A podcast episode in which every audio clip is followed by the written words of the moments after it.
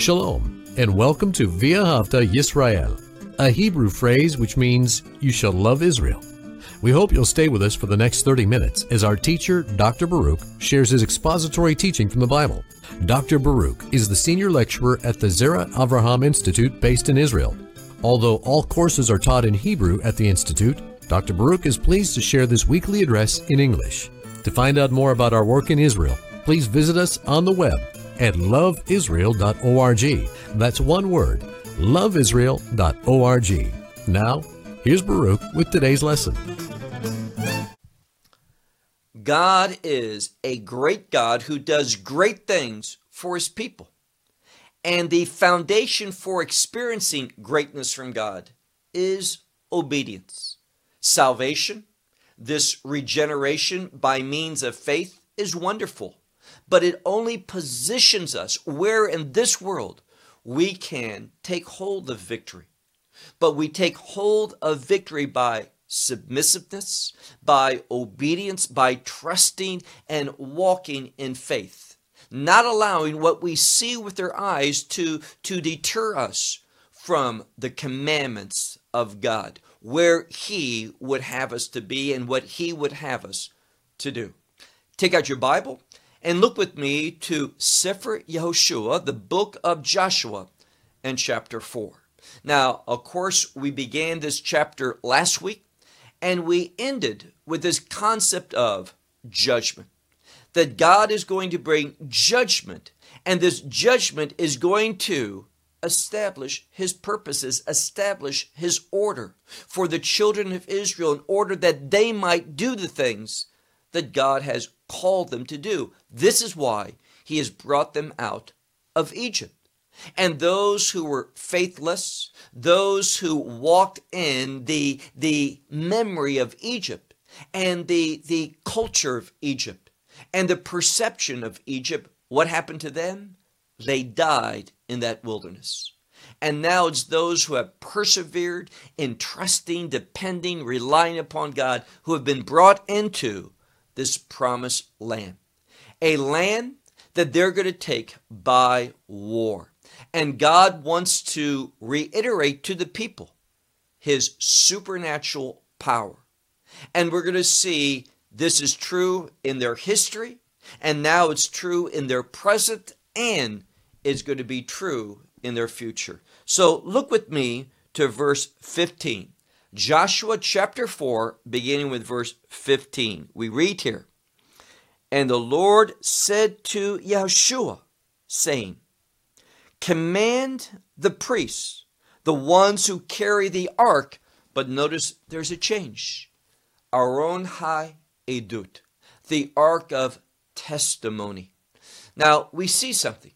Why is the ark of the covenant spoken of by a multiplicity of names? Here we see it called the ark of testimony. We've already said what is inside is those tablets and what's important is this they relate to the instructions of God, God's purposes, God's expectation for his people. And when we take hold of them, when we apply them to our life, when we are dedicated to what God has commanded us to do, we can expect that there would be a testimony, a testimony from God. Let's say that another way that there will be a response from God. So, God's instructions, what instructions? All of His biblical instructions, we need to take hold of through faith, apply them in the newness of the Spirit to our life, in order that God will respond in our situation. So, if we're not interested in obeying God, what we're saying is that we're not interested in God. Obedience is foundational. And I'm always amazed. We get probably more responses on, on this concept of obedience and warning. This is legalism. This is, is quenching the grace of God. This is not the New Testament faith. Well, I assure you, it is. We are entering into a new, new time, a time of change, a time of transition. That's where we are, and it's only going to be a spirit of obedience and submissiveness that is going to prepare us, that, that bring us into God's provision so we can endure, persevere, overcome, and be doing the things that God would have us to do. Obedience is not in conflict with faith. In fact, faith produces obedience.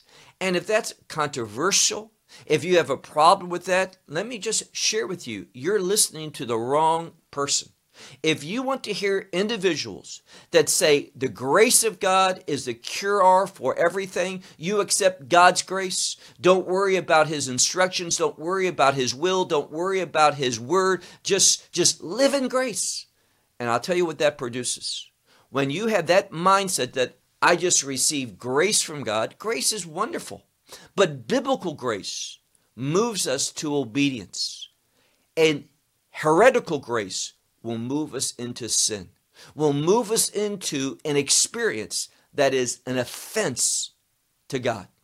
And let me be very clear much of what is popular among the expressions of worship today is a stench in the nostrils of God. People are approaching God not out of a sense of surrendering to Him, embracing His truth, submitting to his instruction. No, they are all excited about what God's going to do for them. And it's simply heresy.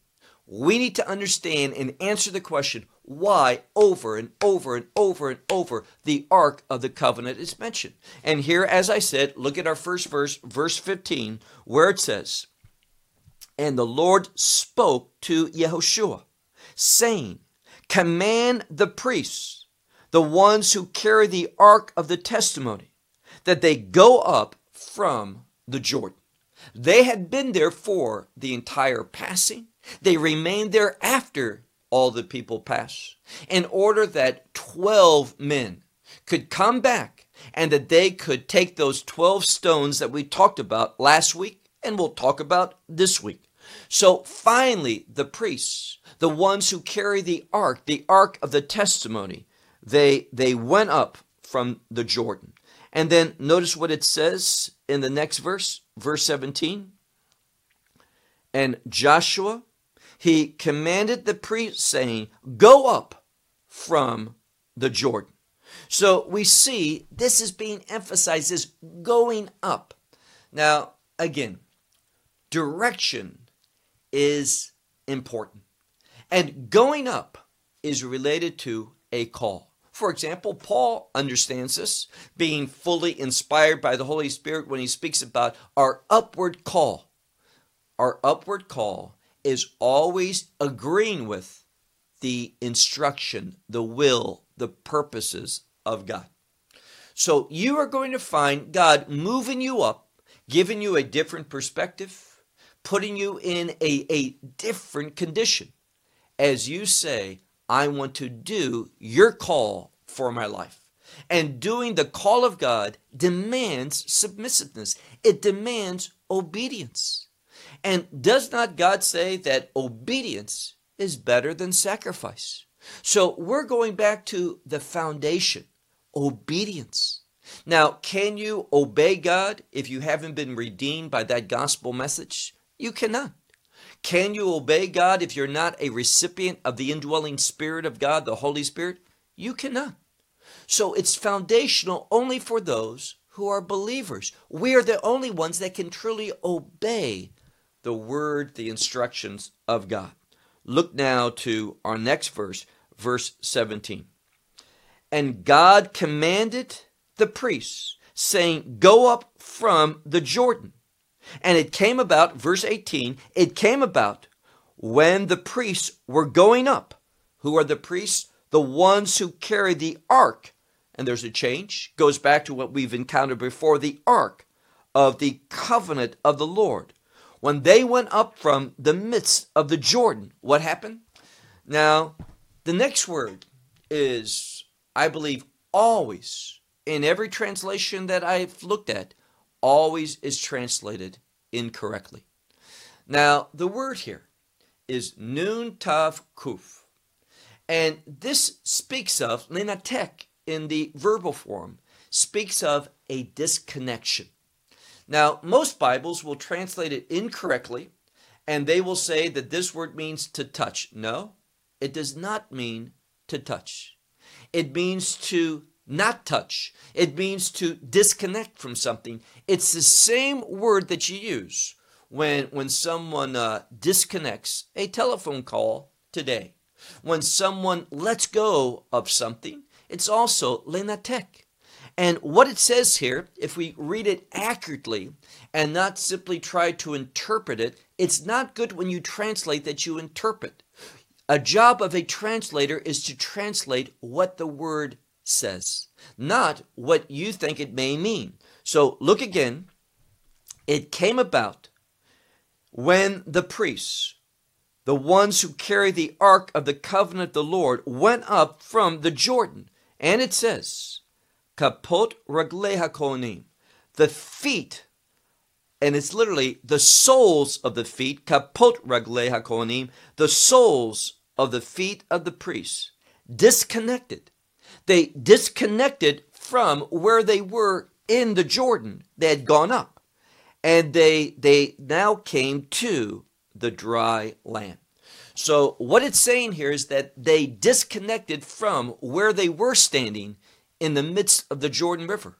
And now they their foot came to came to the dry land. When that happened, notice what it says. End of, of verse 18 the waters of the Jordan return to their place. So God had interrupted things supernaturally. There was no physical explanation. God simply commanded the people, and when those commands were fulfilled, what happened? God moved mightily. Let's say it another way God moved miraculously. So learn the principle.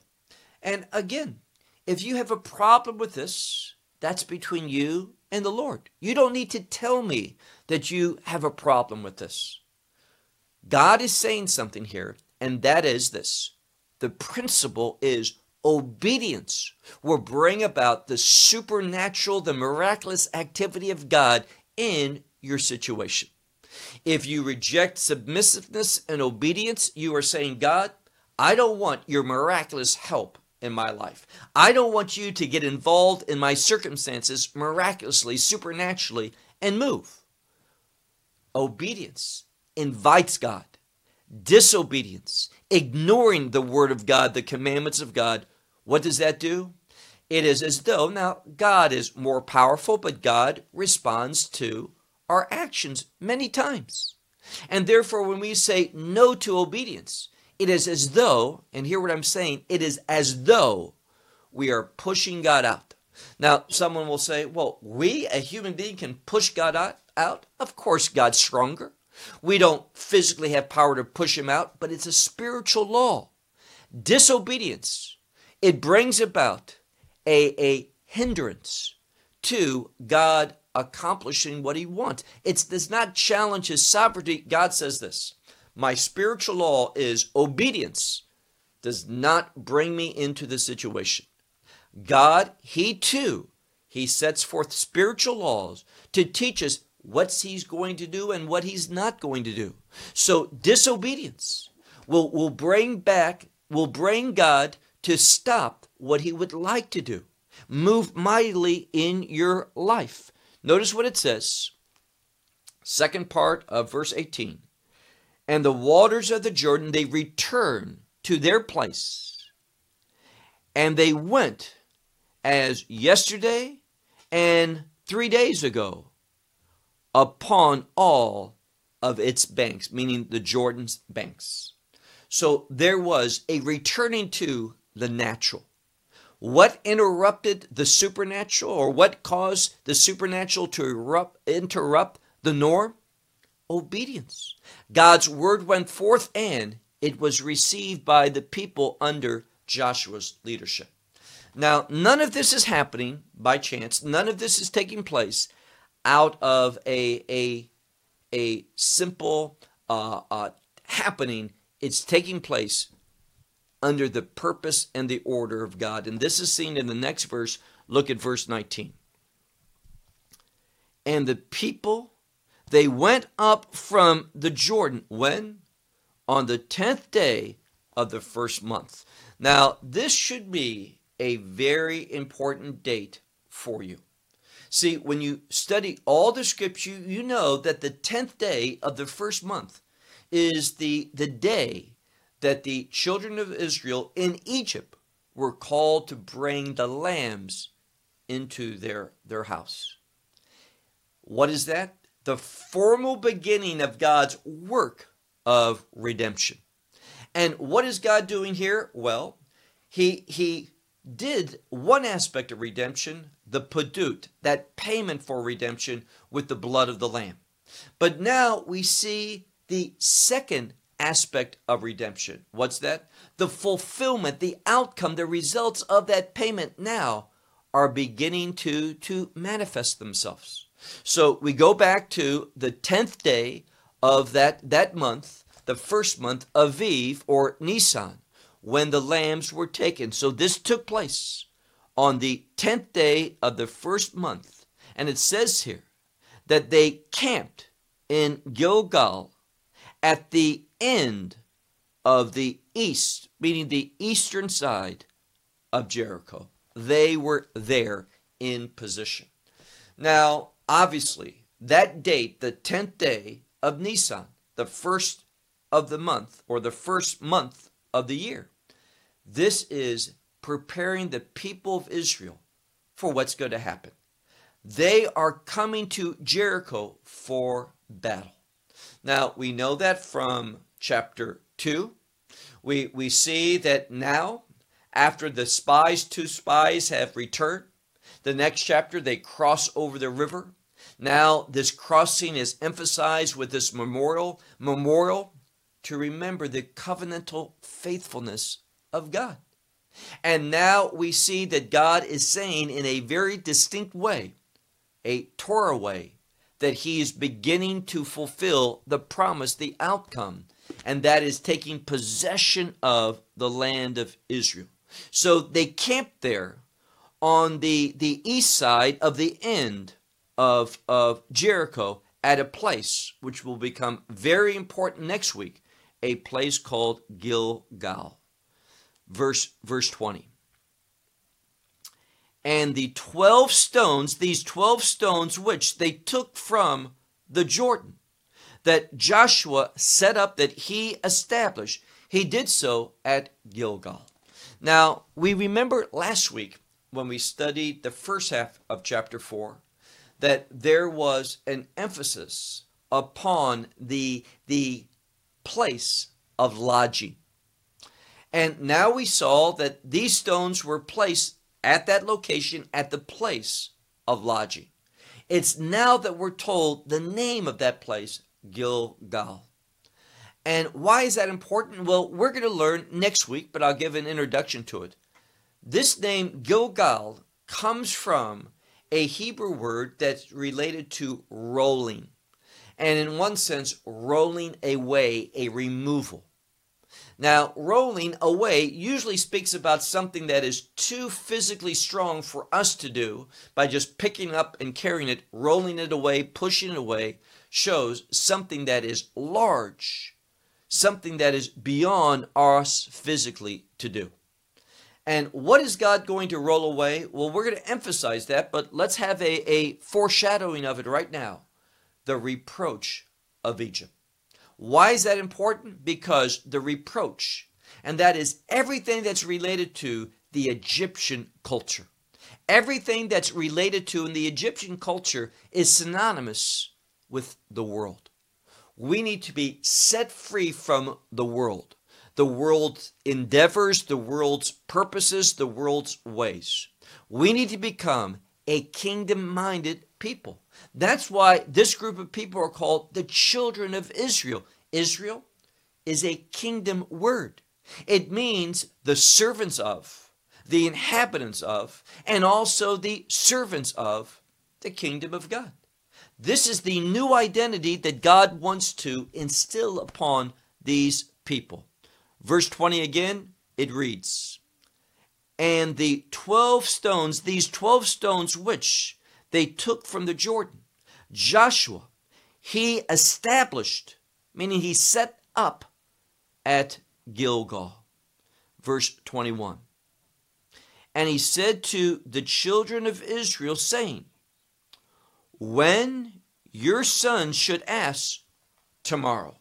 Now, tomorrow simply in this context is a word of future.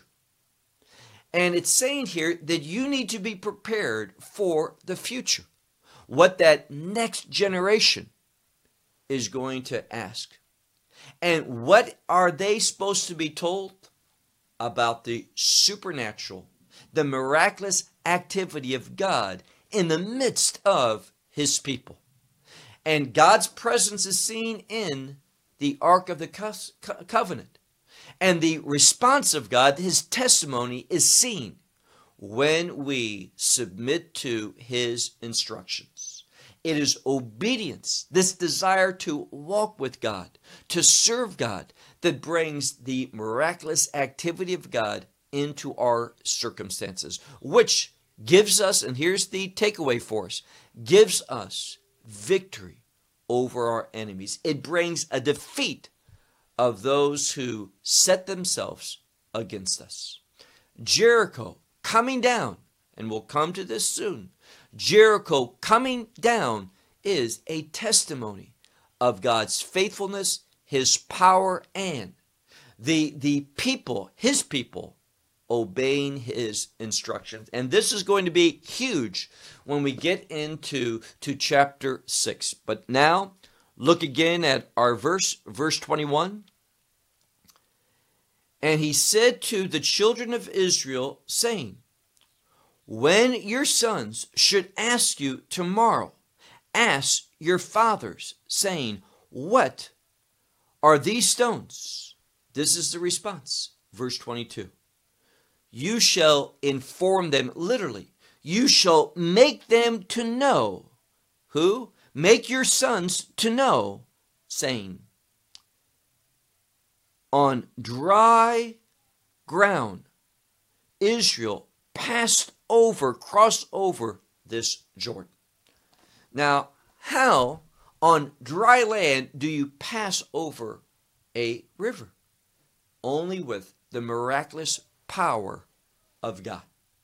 And over and over, what is being emphasized here is this miraculous crossing and the emphasis on the Ark of the Covenant. I need God's presence. Yes, you do.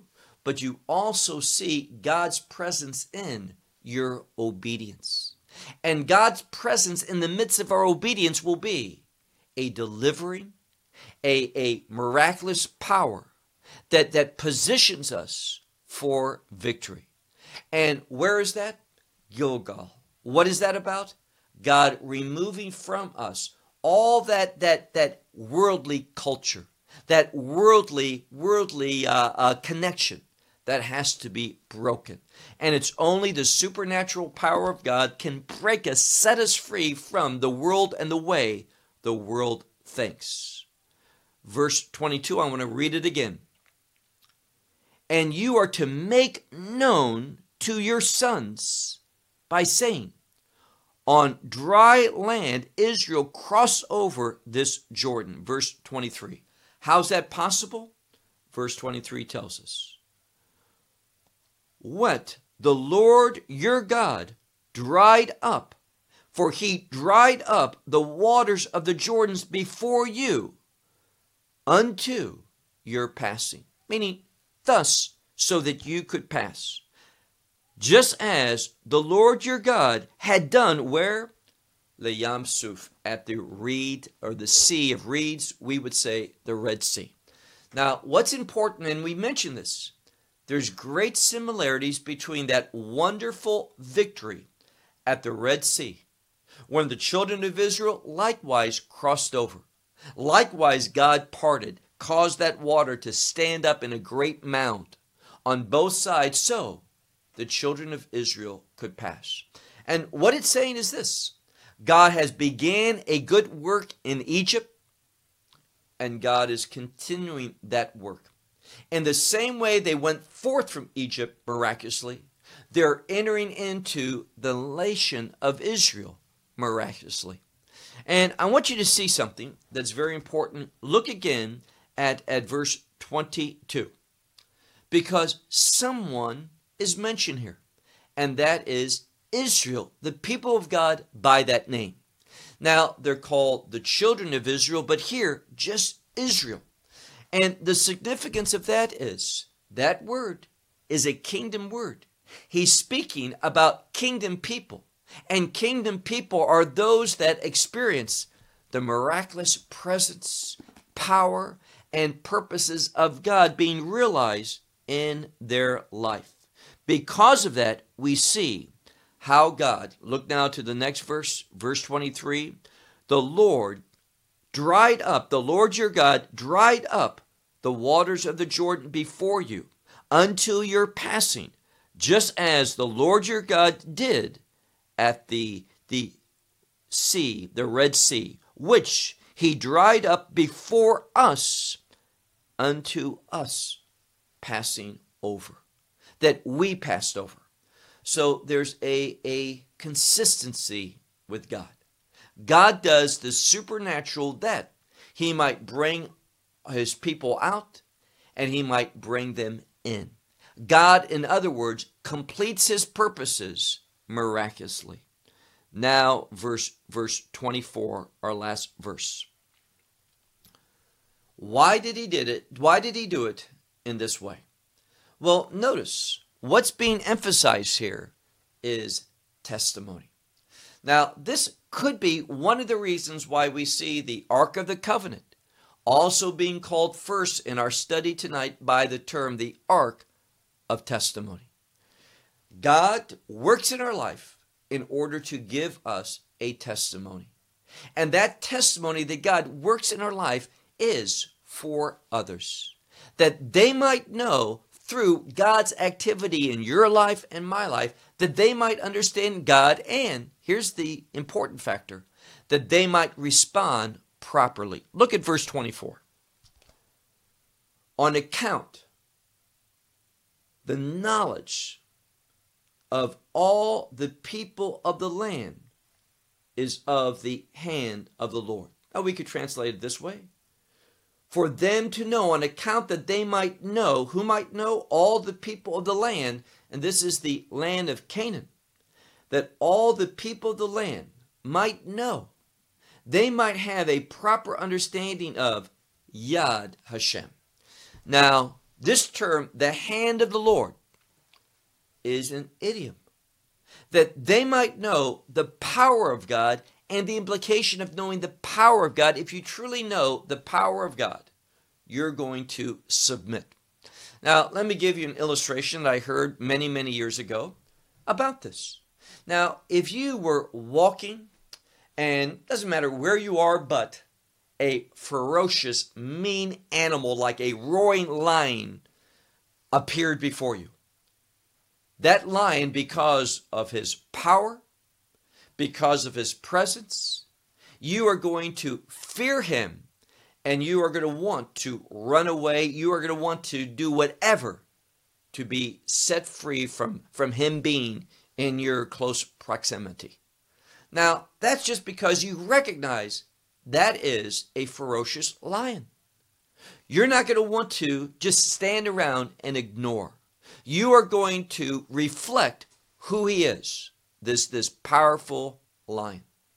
In this same way, if you know the power of God, your life is going to reflect it. This is what this 24th verse is all about. And he's saying here, the emphasis is not on the people of God, but the people that God is inviting. Now, here's the problem the Canaanites, they could, and all those who dwelt in the land, and we talked about those seven people groups a few weeks ago. God, it's not his nature saying, I want to destroy them. Now, he knows that they're going to rebel against his purpose. They're not going to recognize what? They're not going to fulfill this verse. Look again, verse 24. God says, Lama'an dat ko ameh ha'aretz et yad Hashem. On account of, this is a, a word of purpose. On account of all the people of the land should know the hand of the Lord. For strong is it. So God's hand is strong. Now, because God has a strong hand, you should submit to it. You should should obey his instructions. And that begins with an acknowledgement of the power of God. It says, look again, on account. Now, the same word appears, Laman. It begins the verse and it also begins the conclusion of the verse. And when that happens, it is to complete a thought. God says that, that all the people of the land, that they might know. This is why I'm doing this on account that all the people of the land, that they might know the strength, the power of the hand of the Lord, that they might submit to the hand of the Lord.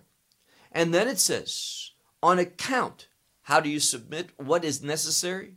On account that you might fear the Lord your God all your days. Now, what he's saying here is twofold. He's revealed that to all the people of the land, but he knows something. They're going to rebel.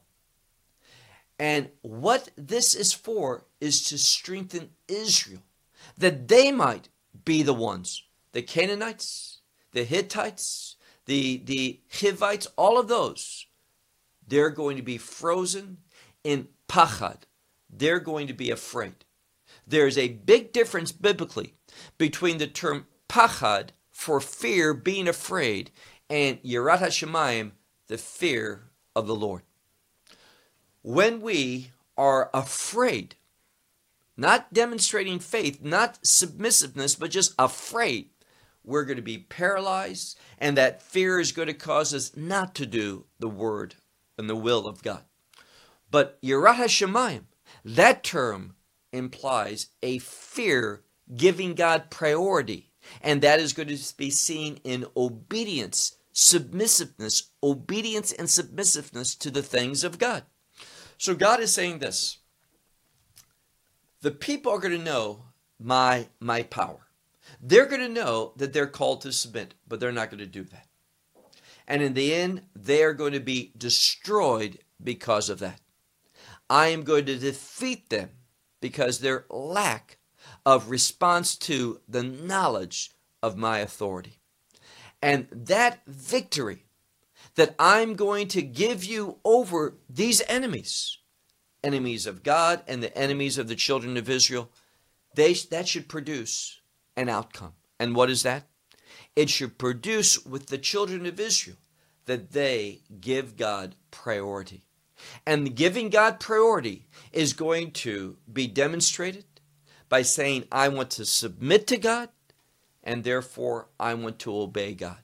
I want to take his instruction and apply it perfectly to my life. That's what the fear of the Lord produces. You say, well, the fear of the Lord is the beginning of wisdom. Yes, because when we fear God in, in the description I've just shared with you, and we say, I want to submit, I want to carry out God's will, I want to do his purposes, that fear of the Lord, it begins with being given, supplied wisdom.